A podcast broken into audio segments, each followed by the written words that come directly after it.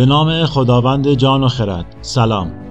من سهیل ایزدی هستم و شما روی ریل هستید.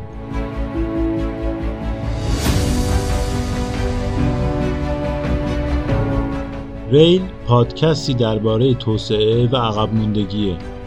می‌خوایم ببینیم چی شد که بعضی کشورها روی ریل توسعه افتادن اما بعضی هنوز تاریخ رو با پای پیاده طی می‌کنن.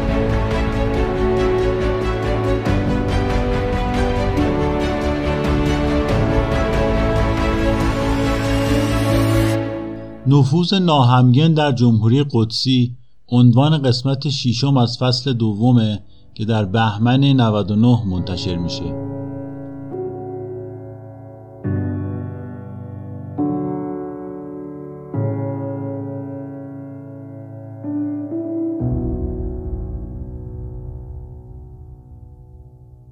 قبل از اینکه وارد بحث اصلی بشم می‌خوام یک مقدار درباره انتخابات آمریکا و شخص ترامپ صحبت کنم. به نظرم با این مثال بهتر میشه نهادها و نقششون در توسعه رو توضیح داد. تو روزهای پایانی دولت ترامپ عدهای از هوادارای او به کنگره حمله کردند.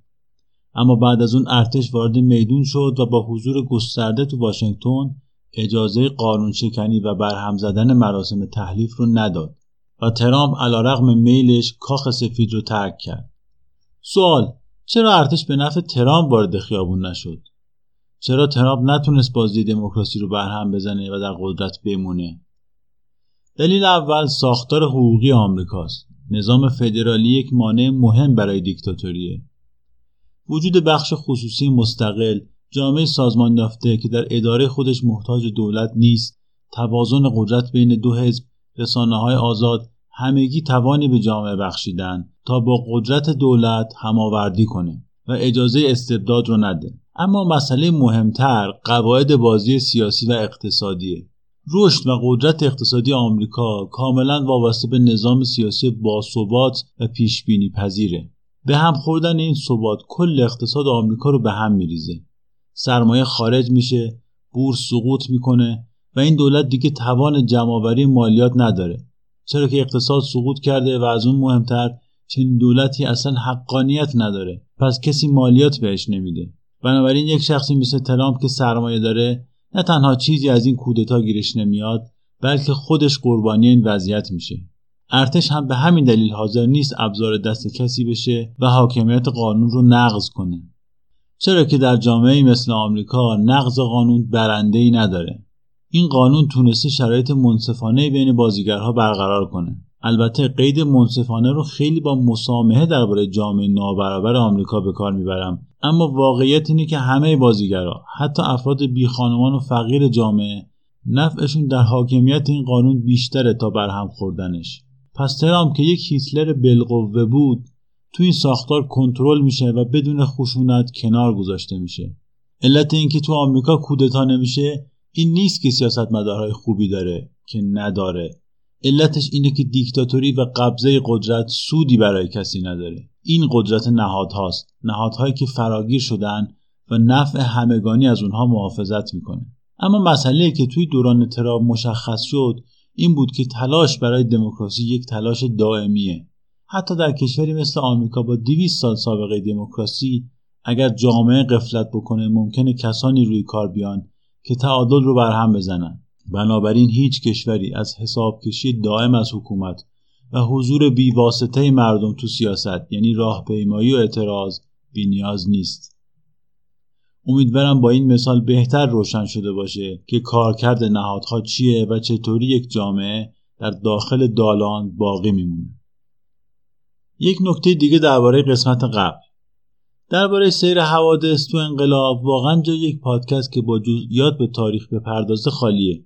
اما برای اینکه اطلاعات بیشتری داشته باشید دو تا پادکست رو پیشنهاد می‌کنم. یکی مستند بختیاره که در رادیو فردا پخش شده و تهیه کننده اون کیوان حسینی. اون رو به صورت پادکست هم منتشر کرده. پادکست دوم مصاحبه محمود فرجامی با آقای مجید تفرشیه که در پادکست شب چراغون منتشر شده. به نظرم گوش کردن این قسمت ها خالی از فایده نیست. نکته سوم. در قسمت قبل گفتم که روایت من تو این پادکست مقداری با روایت دکتر بشیری تفاوت داره. برای اینکه شرط امانت رو رعایت کرده باشم توضیحی درباره دیدگاه دکتر بشیریه میدم. ایشون معتقد انقلاب اسلامی یک انقلاب توسط طبقه خورده بورژوازی ایران بود و ایده اصلیش ناسیونالیسم اسلامی. منظور ایشون از خورده بورژوازی همون قشر سنتی بازاره که تجددگرایی اون رو زیر فشار قرار داده بود و این قشر با انگیزه محافظت از ارزشها و منافع خودش هم در انقلاب مشروطه شرکت کرد و هم انقلاب اسلامی رو رقم زد. من دیگه درباره تفاوت این دیدگاه با روایت این پادکست توضیح نمیدم. فکر می‌کنم که تفاوت روی کرد معلوم باشه. خب بریم سراغ بحث خودمون.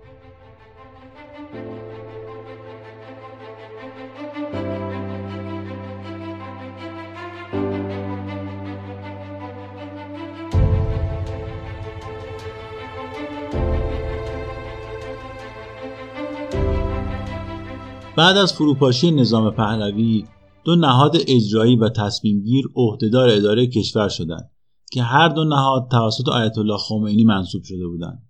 شورای انقلاب که ترکیبی بود از روحانیون حامی آیت الله خمینی و ملی مذهبی ها و دولت موقت. دولت موقت با محوریت نیروهای مشروط خواه تشکیل شد. مهندس بازرگان نخست وزیر دولت موقت یکی از رهبران معترضان به حکومت پهلوی بود. با تشکیل کانون دفاع از حقوق بشر و پیگیری وضعیت زندانی های سیاسی در دورانی که آمریکا به شاه برای رعایت حقوق بشر فشار می آورد نقش مهمی تو پیشبرد انقلاب داشت. اما او از حیث نظر و عمل اصلا یک انقلابی محسوب نمی‌شد.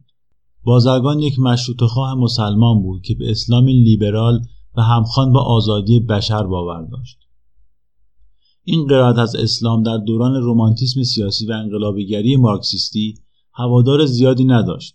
اما ایستادگی او روی اصولش این قرائت رو دو دهه بعد به رقیب جدی اسلام بنیادگرا تبدیل کرد. بازرگان و مشروط خواها عهدهدار دولت موقت شدند چرا که غیر از اونها کسی تجربه مدیریت نداشت. از طرف دیگه چهره های شناخته شده بین المللی بودند که اعتماد جامعه جهانی رو به انقلاب جلب می‌کردند. شورای انقلاب با ریاست آیت الله مطهری تشکیل می‌شد و وظیفش تصمیم گیری در مورد پیشبرد امور و تشکیل نظام آینده بود. از بین جریان های درگیر انقلاب دو تا جریان از همین ابتدا از اداره امور کنار گذاشته شدند. یکی گروه ها و جریانات چپ مارکسیست و دوم مجاهدین خلق که در واقع چپ اسلامی بودند. دسته اول با قید ضد اسلامی کنار گذاشته شدند و مجاهدین خلق به این دلیل که حاضر به خل سلاح نشدند البته ناگفته نمونه که اسلام مجاهدین هم اصلا به مزاق روحانیون خوش نمیومد این دو جریان اگرچه از نظام موقت مستقر شده بیرون بودند اما در جامعه فضای فعالیت بی حد و مرزی داشتند حکومت مقتدری فرو پاشیده بود و حکومت جدیدی هنوز مستقر نشده بود. این گروه ها در بین دانشجویان نفوذ زیادی داشتند و عملا فضای فعالیت سیاسی رو با میتینگ های چند هزار نفری و نشریاتشون تحت تأثیر خودشون قرار داده بودند. این وضعیت خلع قدرت مشکل امنیتی هم به وجود آورده بود و مردم و انقلابیون با تشکیل کمیته های در هر محله امنیت منطقه رو تأمین می‌کردند. کمیته ها عموما زیر نظر مساجد و روحانیون هر شهر و محله تشکیل می‌شد. این هسته های امنیتی تا حد زیادی مستقل بودند تا اینکه شورای انقلاب اونها رو زیر نظر خودش سازماندهی کرد. کمیته ها عموما از جوانای طبقه محروم و حاشیه نشین تشکیل می‌شد. خیلی از افرادی که سابقه شرارت هم داشتند با امواج انقلاب انقلابی شده بودند و طبیعتا جذب جایی می که اسلحه و قدرت باشه.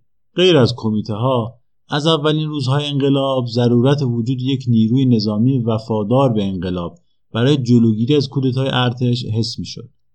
ارتش اگرچه بیطرف بود اما تا مغز استخوان سلطنتی بود و ساخته و پرداخته پهلوی و آمریکا. بنابراین بر اساس تجربه انقلاب های دیگه یک نیروی نظامی امنیتی پاسدار انقلاب تشکیل شد. این نیرو هم پایگاه مهم می‌شد برای سازماندهی به طبقات عامی انقلاب. جوانای انقلابی در هر شهر با هماهنگی فرماندهی دست به کار ایجاد و سازماندهی سپاه شهر خودشون شدند از طرف دیگه دانشجوی دانشگاهی برتر کشور و کسایی که در خارج از ایران تحصیل کرده بودند جذب بدنه دولت و امور مدیریتی کشور و در برخی موارد فرماندهی سپاه شدند و افرادی که سطح تحصیلات پایینتری داشتند جذب بدنه سپاه می. سپاه و کمیته داشتند به همون هدفی می رسیدن که قرار بود حزب رستاخیز برسه یعنی بسیج اخشار فرود است. اما طبقه متوسط وضعش چطور بود؟ گفتیم که بعد از 42 جریانات ملی نفوذشون رو از دست دادند و طبقه متوسط عمدتا توسط دو گروه چپ مارکسیست و چپ اسلامی سازماندهی می‌شد. و بخشی هم که غیر سیاسی بود به شکلی منفعلانه حامی حکومت پهلوی بود. و بعد از 22 بهمن هیچ گونه سازماندهی یا فضایی برای ابراز وجود نداشت. بعد از سقوط رژیم پهلوی دانشگاه به عنوان عرصه اصلی فعالیت این طبقه کاملا در اختیار گروه های چپ بود عمده این گروه ها چریکی بودند و مقادیر زیادی اسلحه هم به دست آورده بودند تو دوران گذار یعنی از 22 بهمن 57 تا 13 آبان 58 آزادی کامل برقرار بود و هیچ گونه محدودیتی تو انتشار نشریات یا برگزاری تجمعات وجود نداشت. تو این فضا گروه های چپ با توجه به قدرت بسیج کنندگیشون نقش پررنگی تو فعالیت داشتن. فضایی که مشخصه اصلیش جنگ قدرت برای حکومت آینده بود. اجازه بدید درباره این جنگ قدرت بیشتر صحبت کنیم.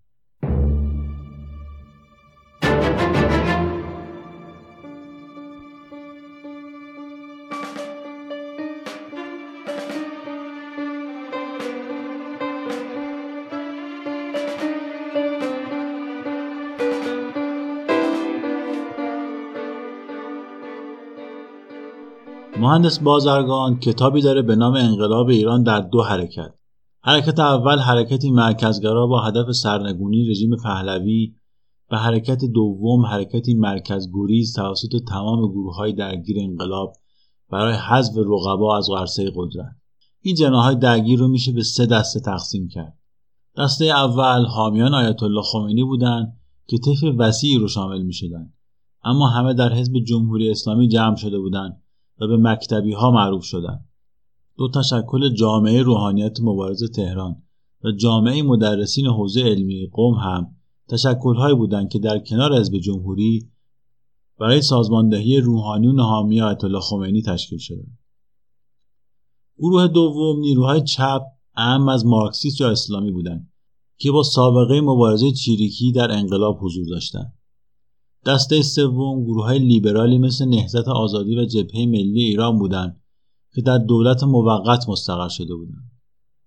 مکتبی ها تو شورای انقلاب دست بالا را داشتند و دیوان عالی کشور رو هم در اختیار گرفته بودند. اما چپ ها در حکومت موقت سهمی نداشتند. چرا که دیگه همه چیز با معیار اسلامی بودن سنجیده می‌شد.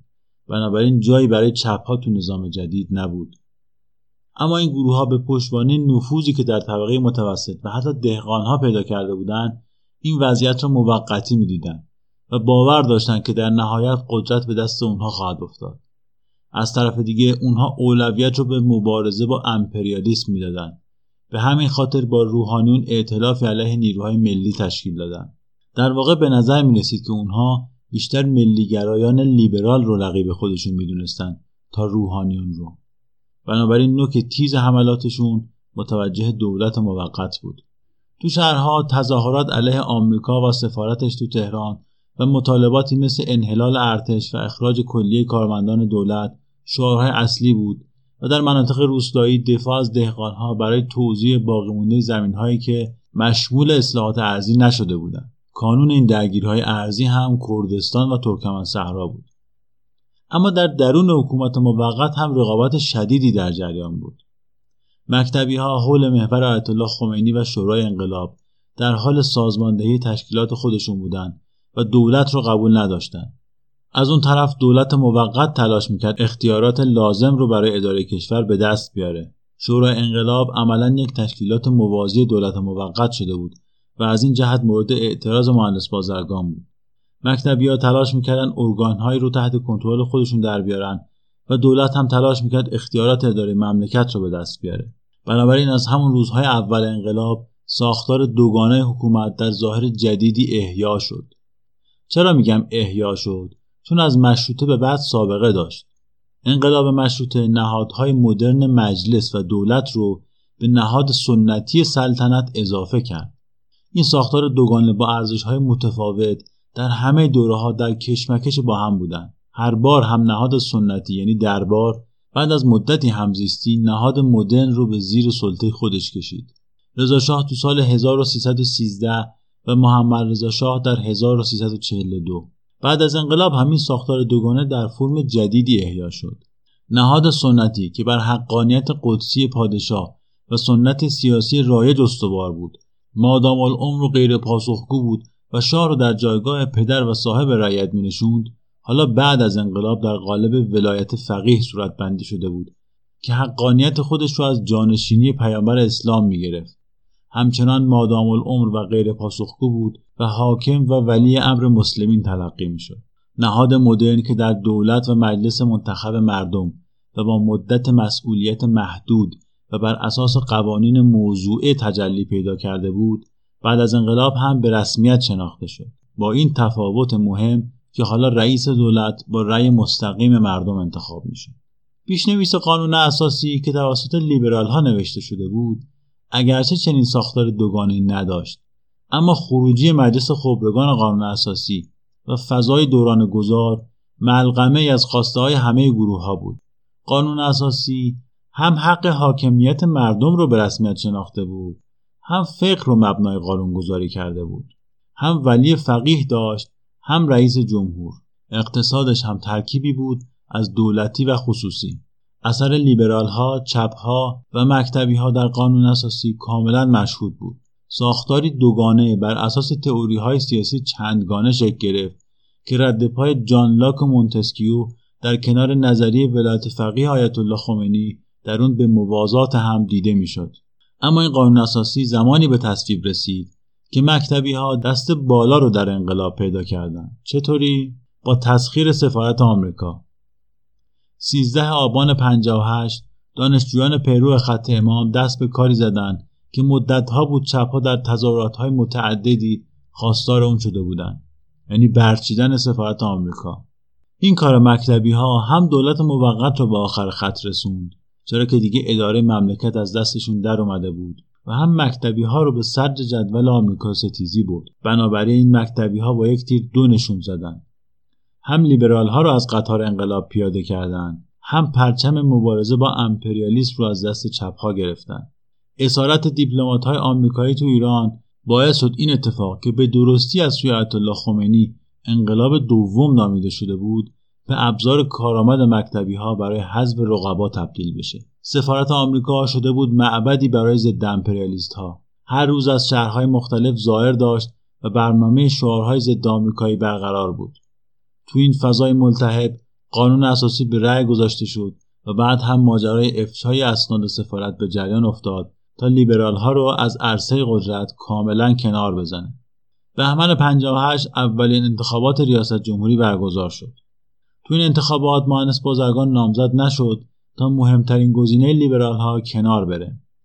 آیت الله بهشتی گزینه اصلی مکتبی ها با من آیت الله خمینی از نامزدی روحانیون از دور انتخابات کنار رفت و جلال الدین فارسی که به جای بهشتی نامزد حزب جمهوری اسلامی شده بود چند روز قبل از انتخابات به دلیل ایرانی الاصل نبودن کنار رفت تا برخلاف خواست مکتبی ها ابوالحسن بنی صدر اولین رئیس جمهور ایران بشه. بنی سعد هم گرایشات چپ داشت هم گرایشات ملی و هم از نزدیکان آیت الله خمینی بود. اما مورد حمایت قاطع هیچ کدوم نبود. خودش هم حزبی نداشت. بنابراین در مقابل مجلسی که اکثریتش رو حزب جمهوری اسلامی تشکیل داده بود تنها موند. حزب جمهوری هم اصلا قصد کوتاه آمدن در مقابل بنی صدر رو نداشت. بنی سعد در پی تشدید اختلافاتش با مجلس و آیت الله خمینی ناچار با اپوزیسیون نظام یعنی مجاهدین خلق و چریکای فدایی هم پیمان شد. کار به عزل بنی صدر و جنگ مسلحانه مجاهدین خلق در سال 60 رسید. این جنگ داخلی که در سی خرداد شروع شد تا دیماه ادامه داشت و با کشته شدن فرماندهی عملیات های نظامی سازمان مجاهدین این نبرد به پایان رسید و نظام جدید با برتری مکتبی ها بر رقبا تثبیت شد.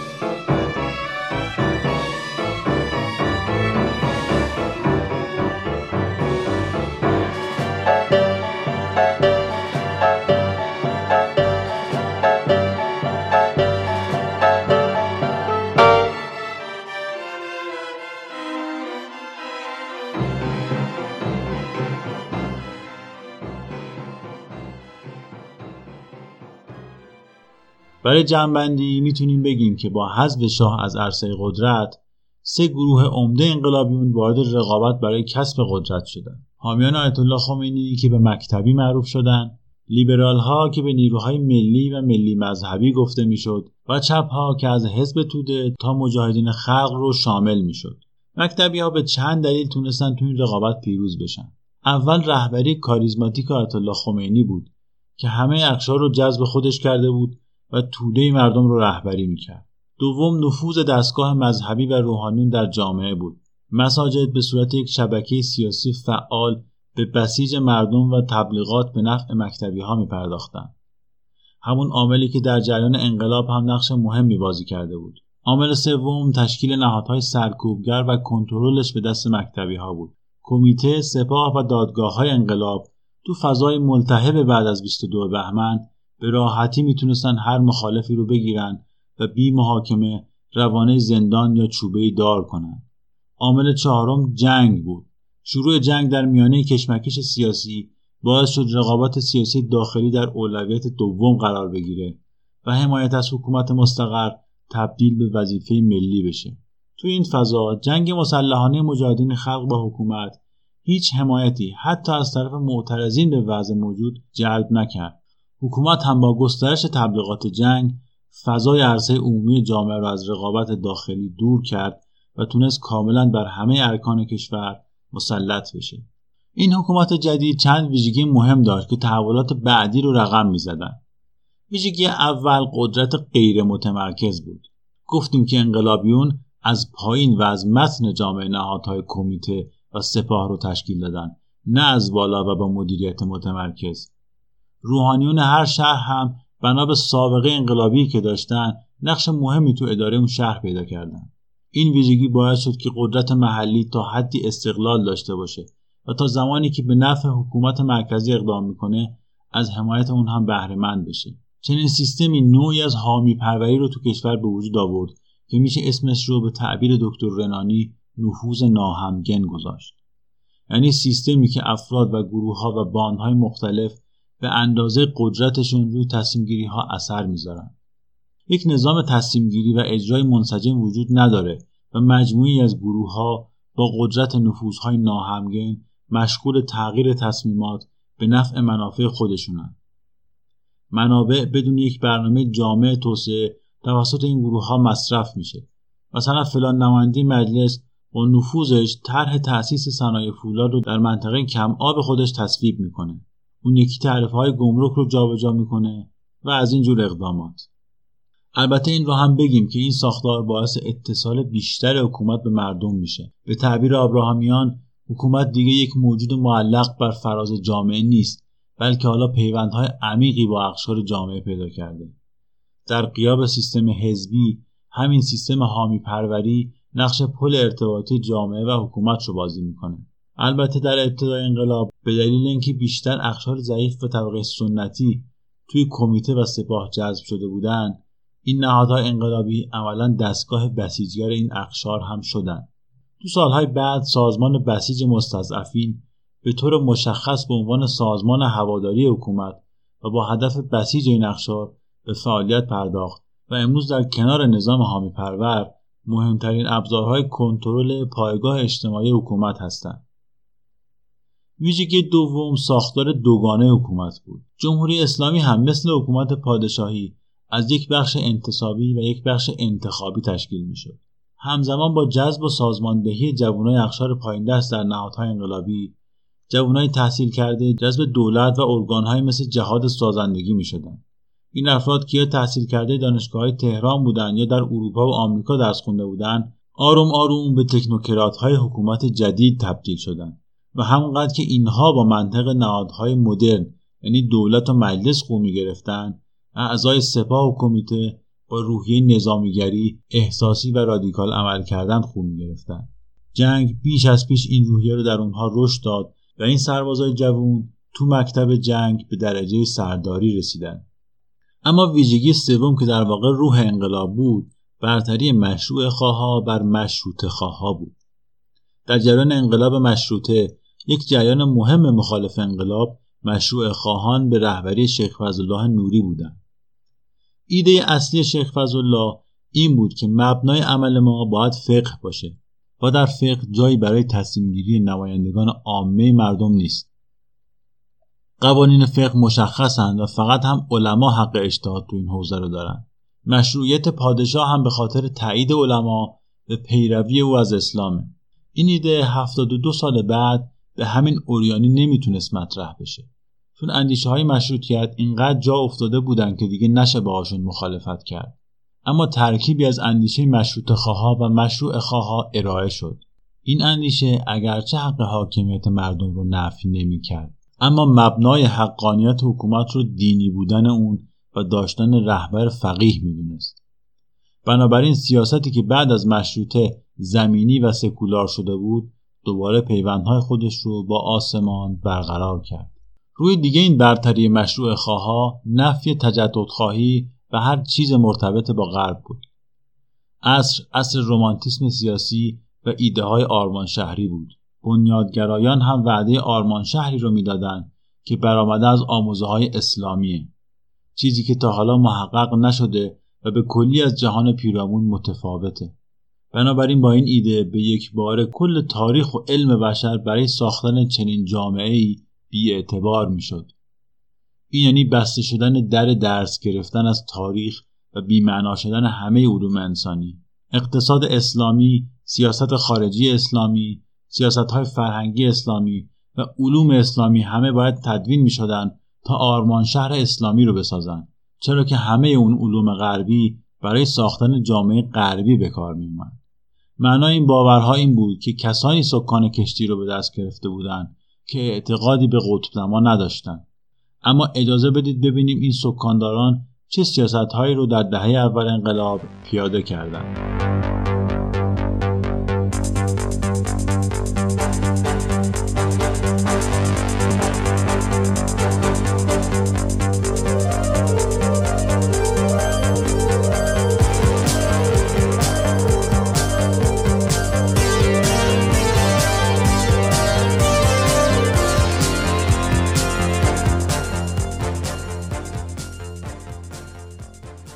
بعد از استقرار حکومت در سال 61 دولت به سیاست های برگشت. سیاست هایی که کنار گذاشته شدنشون توسط دولت آموزگار تو آتیش انقلاب دمیده بود. این سیاست ها در سال 61 با وجود جنگ و تحریم آمریکا ناگزیر بود.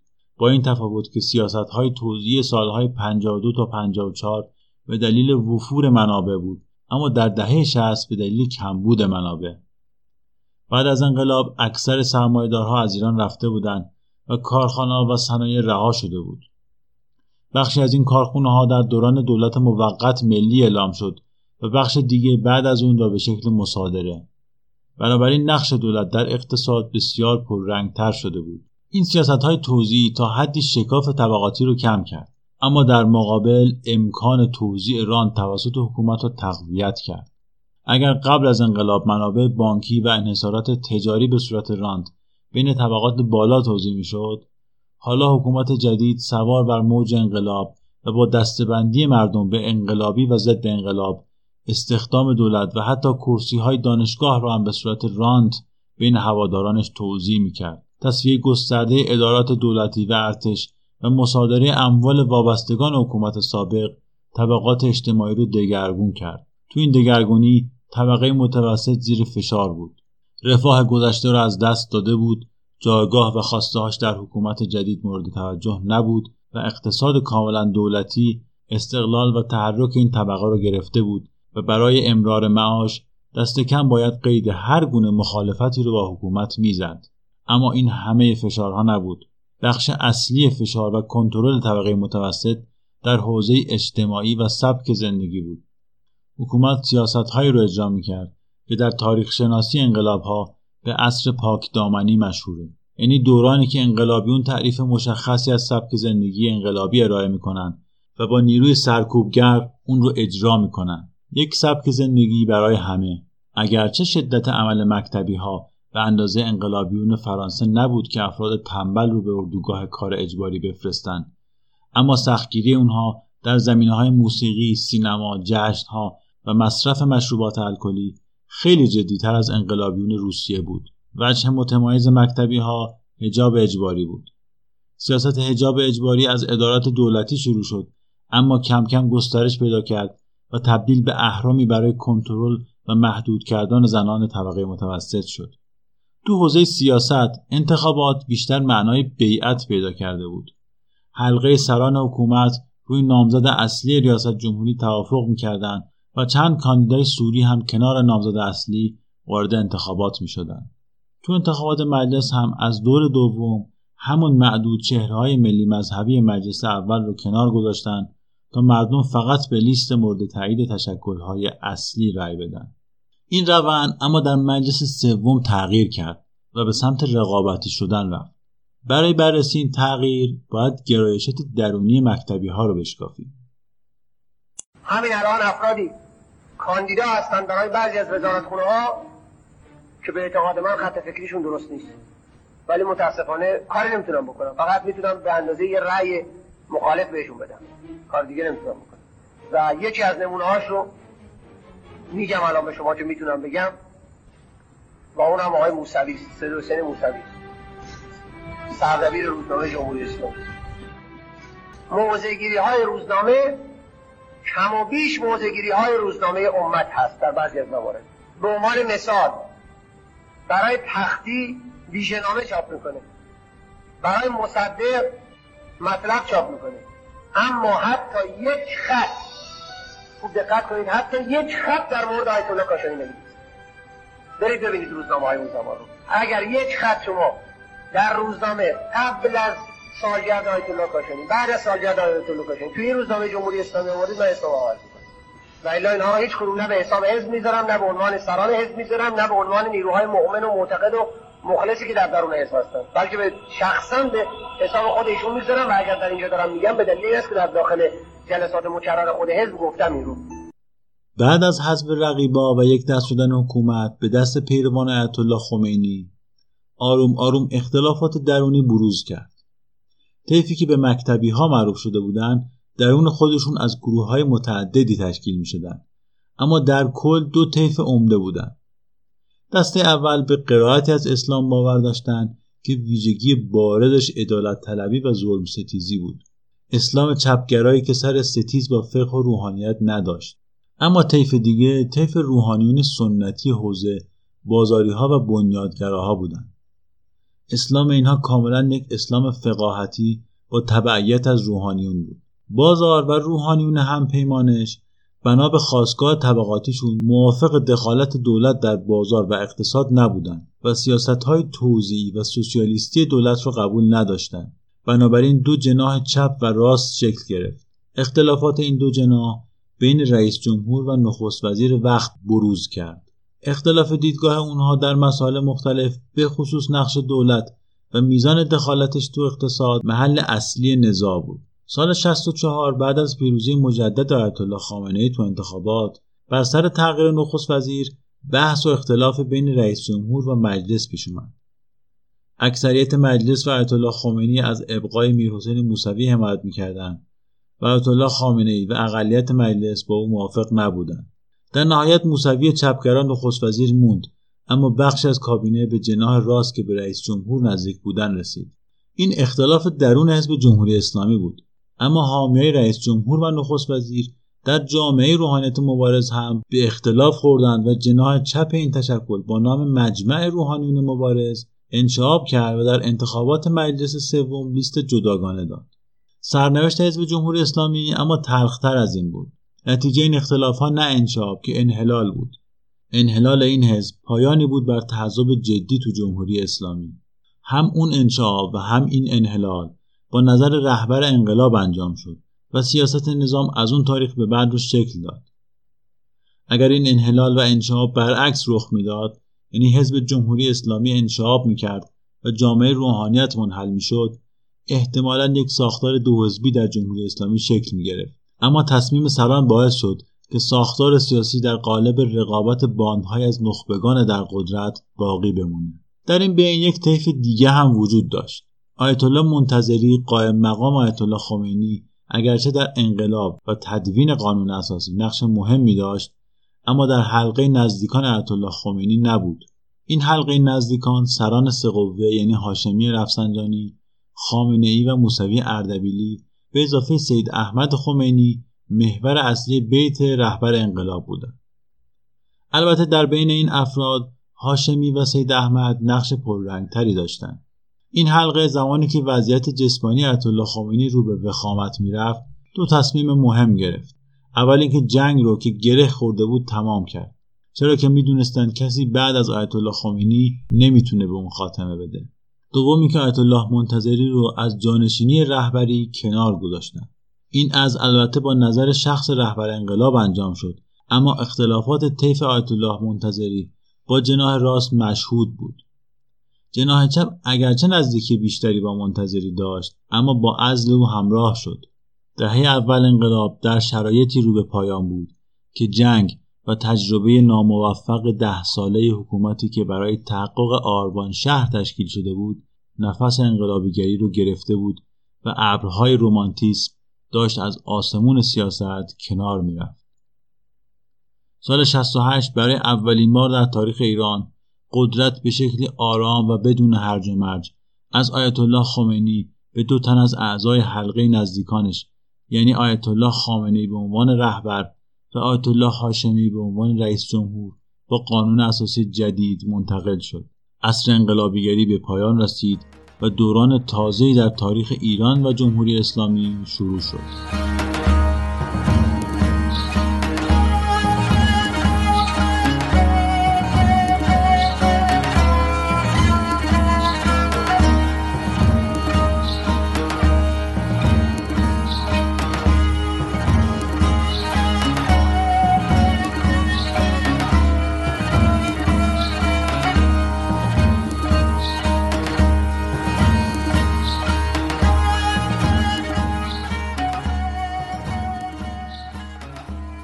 سال 68 از جهات مختلفی نقطه عطف تاریخیه.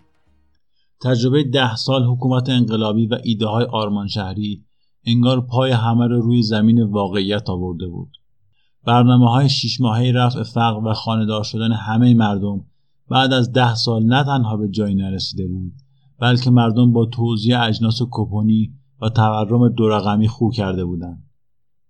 جنگی که قرار بود تا رفع فتنه از عالم ادامه داشته باشه برای از دست ندادن خاک کشور تموم شده بود و انقلابیون ناچار بودند جام زهر واقعیات جامعه و جهان رو سر بکشن.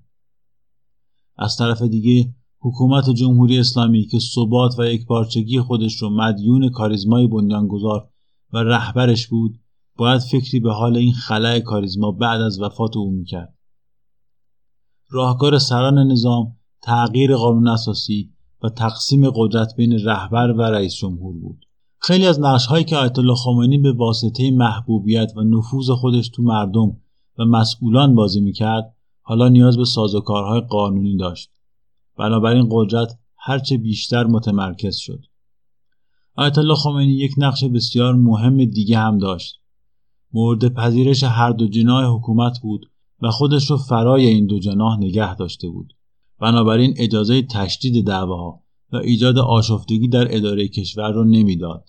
در حالی که رهبر بعدی یعنی آیت الله خامنه‌ای خودش یک طرف رقابت‌های جناهی بود و بعد از رهبری هم ناگزیر بود برای تثبیت جایگاه خودش به جناح راست تکیه کنه. جناحی که بیشتر نفوذش در نهادهای انقلابی مثل سپاه بود. آیت الله رفسنجانی در دوران ریاست جمهوری هم سعی کرد مثل دوران مجلس وسط دو جناح بیسته.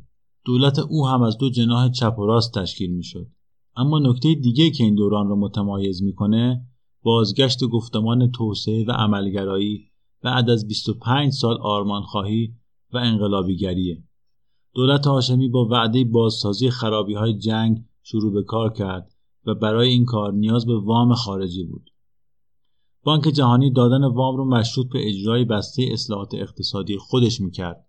که خلاصه این بسته آزادسازی اقتصاد بود. داخل پرانتز بگم که درباره بانک جهانی و برنامه ریزی توسعه تو ایران مفصل با محمد امین نیکجو صحبت خواهم کرد. اینجا فقط سیر تحولات رو بررسی می‌کنه خب غیر از سیاست های توسعه بانک جهانی فضای گفتمان جهانی هم به واسطه فروپاشی شوروی تغییر کرده بود و اندیشه های چپ جذابیت خودشون را از دست داده بودند. اقتصاد بازار آزاد با شکست رقیبش در اوج قدرت و مقبولیت بود. بنابراین از دل دولت هاشمی جریانی متولد شد که به اقتصاد بازار اعتقاد داشت اما سنتی نبود.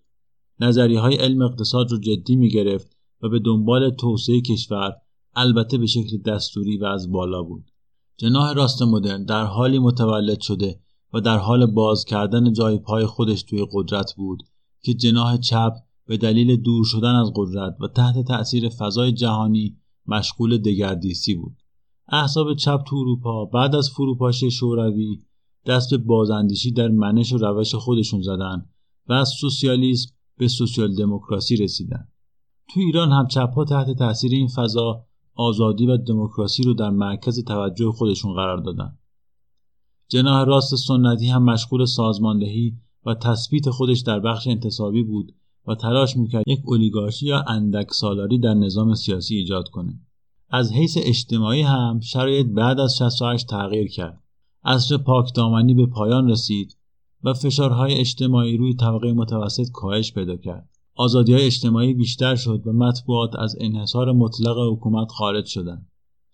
بنابراین بعد از یک دهه فشار و سختی ورق به نفع طبقه متوسط و منافعش چرخیده بود هم در اقتصاد هم در عرصه اجتماعی. تو عرصه سیاسی هم جناح چپ به صدای طبقه متوسط تبدیل شده بود. به طور خلاصه جامعه دوباره به ایده مشروطیت و خواسته های اون برگشته بود.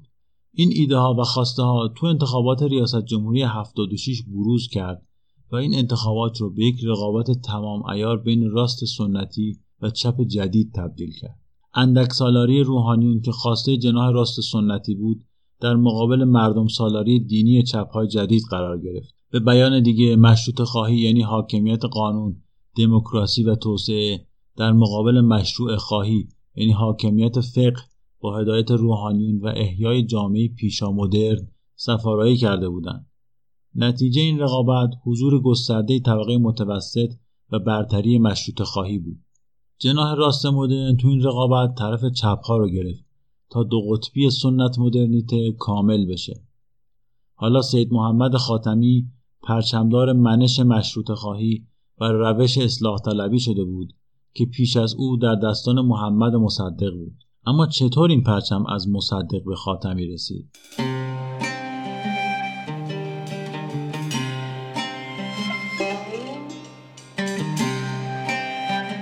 راجع به انتخابات مجلس آینده می‌خواهم صحبت کنم نهضت آزادی اولین گروهی خواهد بود که به مقابله با استبداد و رجعت تاغوت خواهد پرداخت.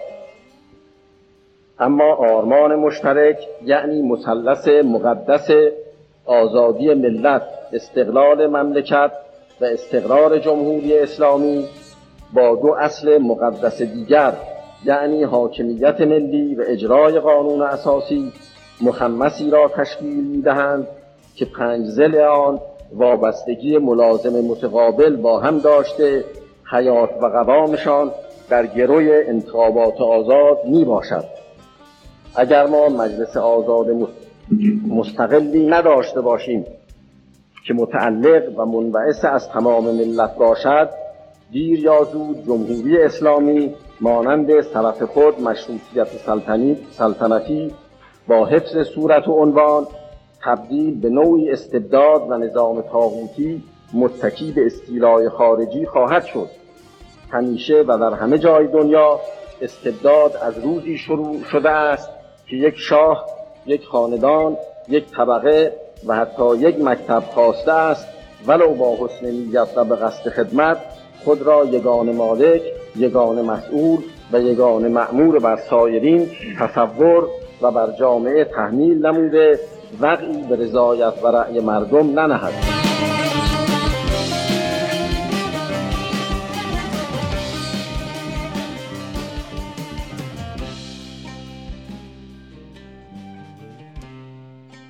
مهدی بازرگان و نهزت آزادی در تمام دوران انقلابیگری و آرمانخواهی از منش مشروط خواهی و روش اصلاح طلبی جدا نشدند و تونستن سیاوشوار این منش و روش رو از آتش انقلابیگری عبور بدن و به دست نسل بعد خودشون برسونن.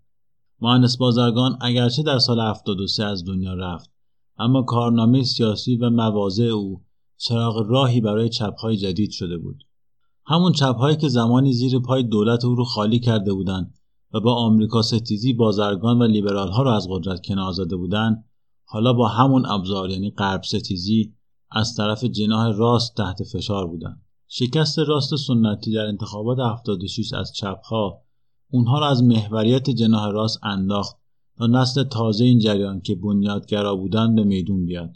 نسل تازه که از دل جنگ بیرون اومده بود و منطقش منطق جنگ بود. اجازه بدید یک توضیحی درباره تفاوت سنتگرایی و بنیادگرایی بدم. جناح راست سنتی از افرادی تشکیل شده بود که خواستار بازگشت به شرایط پیشا مشروطه بودند یعنی جهانی که فقط سنت اسلامی که از نظر اونها در فقه متجلی شده بود راوی حقیقت و نظم دهنده جامعه باشه این طیف از روحانیون و بازاری های سنتی تشکیل می شدن. طبیعی بود هر چقدر که زمان میگذشت و جامعه مدرن تر می شد چنین ایده ناممکن تر و غیرقابل دفاع تر می شد. بنیادگراها در مقابل خواستار پیاده سازی ایدئولوژی سنت تو جهان مدرن بودند. بنابراین اون جناحی که توان مقابله با راست و چپ مدرن رو داشت بنیادگراها بودند نه سنتی ها. به خصوص که بنیادگراها توان بسیج اخشار محروم رو با شعارهای برابری طلبانه و پوپولیستی داشتند. دوران اصلاحات اگرچه با گسترش اندیشه ها بست قدرت و سازمانیابی طبقه متوسط همراه بود اما صحنه نبرد قدرت بین چپ جدید که حالا اصلاح طلب نامیده می‌شد با راست بنیادگرا هم بود. تسلط اصلاح طلب به تمام نهادهای انتخابی باعث شده بود روی دو جناح تبدیل به نزاع بین دو بخش انتخابی و انتصابی هم بشه. هدف جناح بنیادگرا به شکست کشوندن پروژه اصلاحات برای دور کردن اصلاح طلبها از پایگاه اجتماعیشون بود. جدال در داخل حکومت با ترور و سرکوب و بستن روزنامه ها به اوج رسید و در نهایت برنامه اونها سمر بخش بود و در انتخابات سال 84 با سرخوردگی طبقه متوسط از انجام اصلاحات و چند دستگی اصلاح طلبا راست بنیادگرا برای اولین بار موفق شد دولت که مهمترین پایگاه راست و چپ مدرن بود رو فتح کنه. حضور این جناح در دولت با حمایت اقشار حاشیه‌نشین و محروم باعث شد سیاست تضعیف و محدودسازی طبقه متوسط دوباره و این بار با شدت بیشتری در دستور کار قرار بگیره. محدودیت بیشتر اجتماعی و سیاسی برای بسیج زدایی این طبقه در پیش گرفته شد و سیاست های اقتصادی در راستای تضعیف اقشار مدرن و وابسته سازی اقشار ضعیف به دولت به اسم عدالت طلبی اجرا شد. طبقه متوسط که بعد از تجربه یک دوره رشد با یک دوره بازگشت سریع روبرو شده بود احساس خطر کرد و در انتخابات 88 به طور گسترده وارد انتخابات شد. انتخاباتی که برای هر دو جناح و حتی برای هر دو طبقه متوسط و حاشیه نشین حیثیتی شده بود. راست بنیادگرا تونسته بود اخشار محروم و بازمانده از توسعه دهه هفتاد رو به خودش جذب کنه و با دو قطبی فقیر و غنی و غرب زده و ارزشی این طبقه رو بسیج کنه. منبع تامین این بسیج اجتماعی درآمد نفت بود.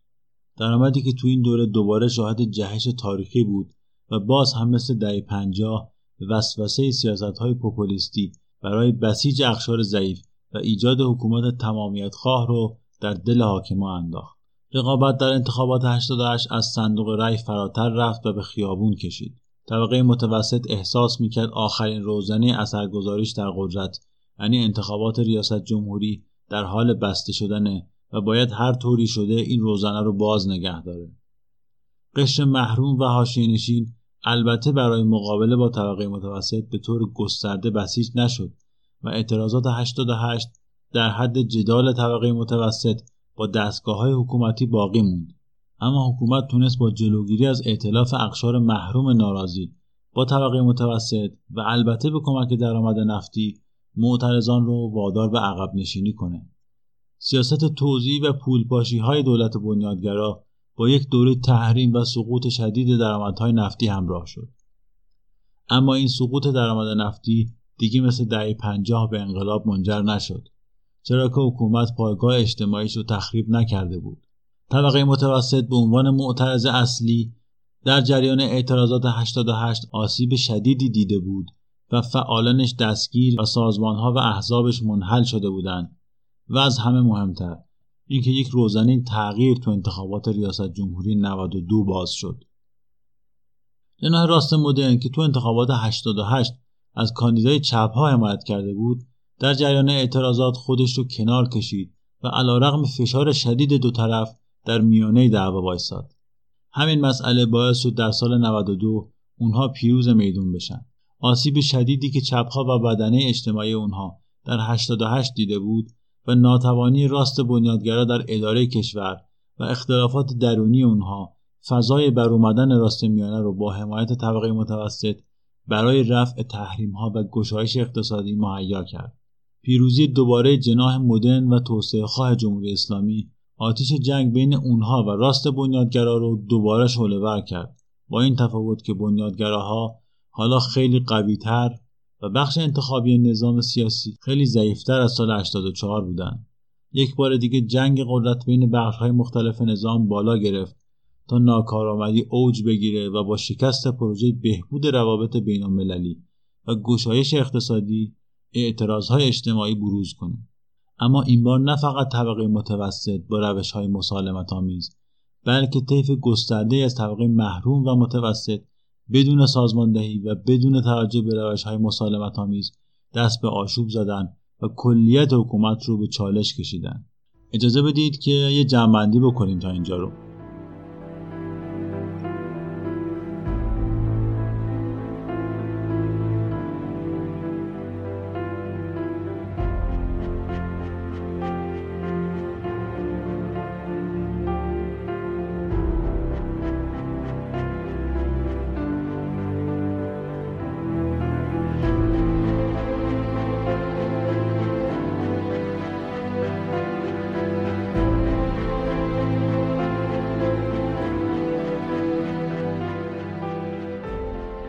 فوت الله خمینی تغییرات مهمی تو جامعه و حکومت رخ داد. ساختار دوگانه نظام با رقابت بین جناها درآمیخته شد و باعث پیدایش دستگاه های موازی شد که در طول این دوران و با رقابت فرسایشی دو جناح کارآمدی نظام رو روز به روز کمتر کرد. در جامعه طبقه متوسط یک دوره رشد 16 ساله و یک دوره فشار 8 ساله رو تحمل کرد و تلاش مجددش برای تغییر موفقیتی کمتر از دوره پیش رو نصیبش کرد. شکاف اجتماعی که در دهه اول انقلاب کاهش پیدا کرده بود در دوره بعد افزایش پیدا کرد و سیاست های آزادسازی اقتصادی اگرچه موجب رشد اقتصادی و رونق تولید شد اما اقشاری هم از کاهش حمایت های دولت آسیب دیدند که تبدیل شدن به پایگاه اجتماعی بنیادگراها بنیادگراهایی که در شعار حامی قشر محروم بودند اما در توزیع منابع به گونه عمل می‌کردند که منابع در اختیار نزدیکان خودشون باشه و طبقه محروم رو با توزیع پول وابسته خودشون کنن و با تضعیف بخش خصوصی که پایگاه اقتصادی طبقه متوسط بود جمعیت یارانه بگیر و وابسته به حکومت رو افزایش بدن. تحریم شدید بین در دهه 90 باعث تحلیل رفتن توان طبقه متوسط. تحریم شدید بین در دهه 90 باعث تحلیل رفتن توان طبقه متوسط و اقتصاد ایران شده و گسترش فقر و ناامیدی از اصلاح این نزاع شدید اجتماعی سیاسی رو داره به مراحل نهاییش نزدیک می‌کنه.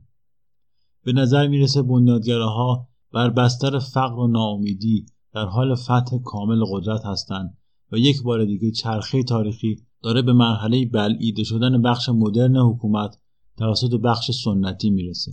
همون ناکارآمدی حکومت و ناامیدی اجتماعی از اصلاح که در سال 1299 حاکم بود و زمینه رو برای برومدن رضاخان مهیا کرد در سال 1399 هم حاکمه. اگرچه ایران امروز دیگه ایران یک قرن قبل نیست و استبدادش هم به شکل گذشته نخواهد بود. اما بسته شدن روزنه های تغییر و اثرگذاری جامعه تو اداره کشور می‌تونه وضعیت رو به سمت یک انفجار ناگهانی مطالبات پیش ببره. اتفاقی که هر نتیجه ای داشته باشه قطعا در مسیر توسعه نیست. یک نگاه کلی به قرن چهاردهم بندازیم.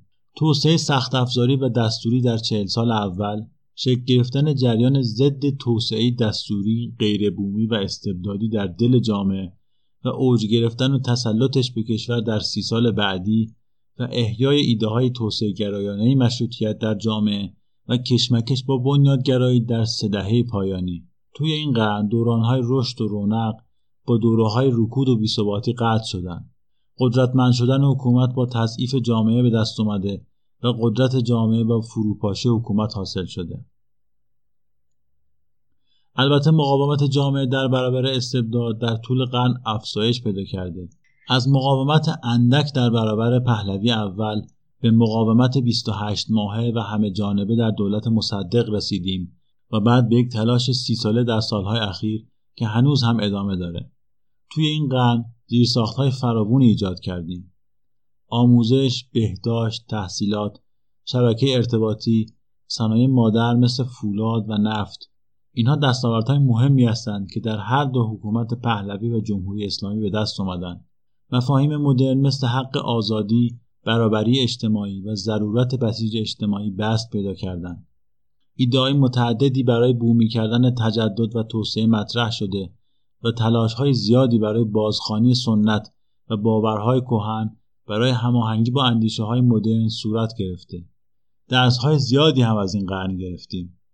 انقلاب میانه قرن اگرچه خیلی چیزها رو زیر و رو کرد اما ساختار دوگانه قدرت رو تغییر نداد. اقتصاد رانتی نفتی رو هم تغییر نداد و یک بار دیگه نشون بده انقلاب اگرچه می‌تونه نخبگان حاکم رو تغییر بده اما در تغییرات نهادی و بنیادی ناتوانه. تجربه این قرن به ما یاد داد که مسئله پادشاهی یا جمهوری بودن نیست. مسئله این حاکم یا اون حاکم هم نیست.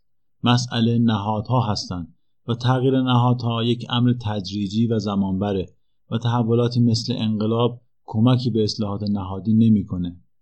تا وقتی مسئله دوگانگی ساختار قدرت و اقتصاد سیاسی نفتی رو اصلاح نکنیم فرقی نمی‌کنه نظام سیاسی پهلوی باشه یا جمهوری اسلامی. بنابراین برای قرن آینده باید بتونیم تغییرات نهادی رو هدف بگیریم تا چرخه باز تولید استبداد و حرکت سینوسی رشد به یک روند باثبات توسعه تبدیل بشه. تو قسمت های آینده هم تاریخ سه دهه اخیر رو بیشتر بررسی می‌کنیم. و هم سعی می‌کنیم به این سوال جواب بدیم که چه باید کرد. تا قسمت بعد تلاشاتون پرسمن